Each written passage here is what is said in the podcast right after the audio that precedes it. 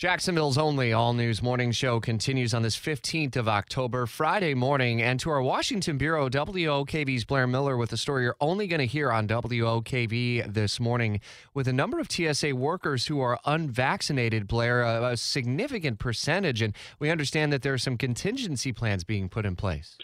Yeah, exactly, Rich. And there are new warnings about a potential shortage of workers for the TSA. And this could impact what's expected to be a very busy holiday travel season, which is now only just weeks away. These are workers who keep the airports moving, of course, but now we've learned about 40% of the workers from TSA are not vaccinated. And now the TSA is preparing for a worst case scenario federal employees, as we've talked about, have until November 22nd to be fully vaccinated, and that's right before the holiday travel rush for Thanksgiving.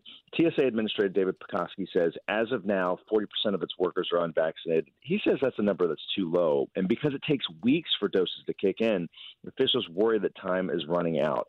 But even with the single dose Johnson Johnson vaccine, employees would need to get the shot by November 8th. So right now they are making those plans just in case the number of workers vaccinated doesn't get much higher than where it is right now, around 60%. Are they sharing much about the contingency plans? And are there incentives that they're putting in place to try to motivate some of the 40% of these workers to actually roll up their sleeve?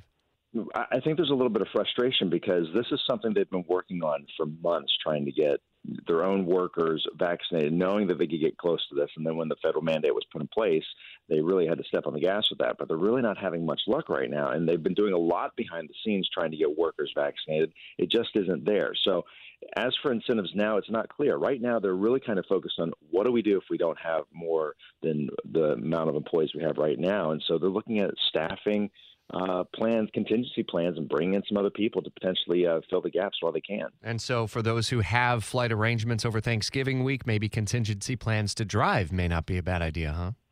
Yeah, it'd certainly be something to watch. This could, we could certainly be setting up a perfect storm with this. Oh, unreal. Blair, thanks. As always, uh, Blair Miller in Washington, a story you're only going to hear on WOKV this morning.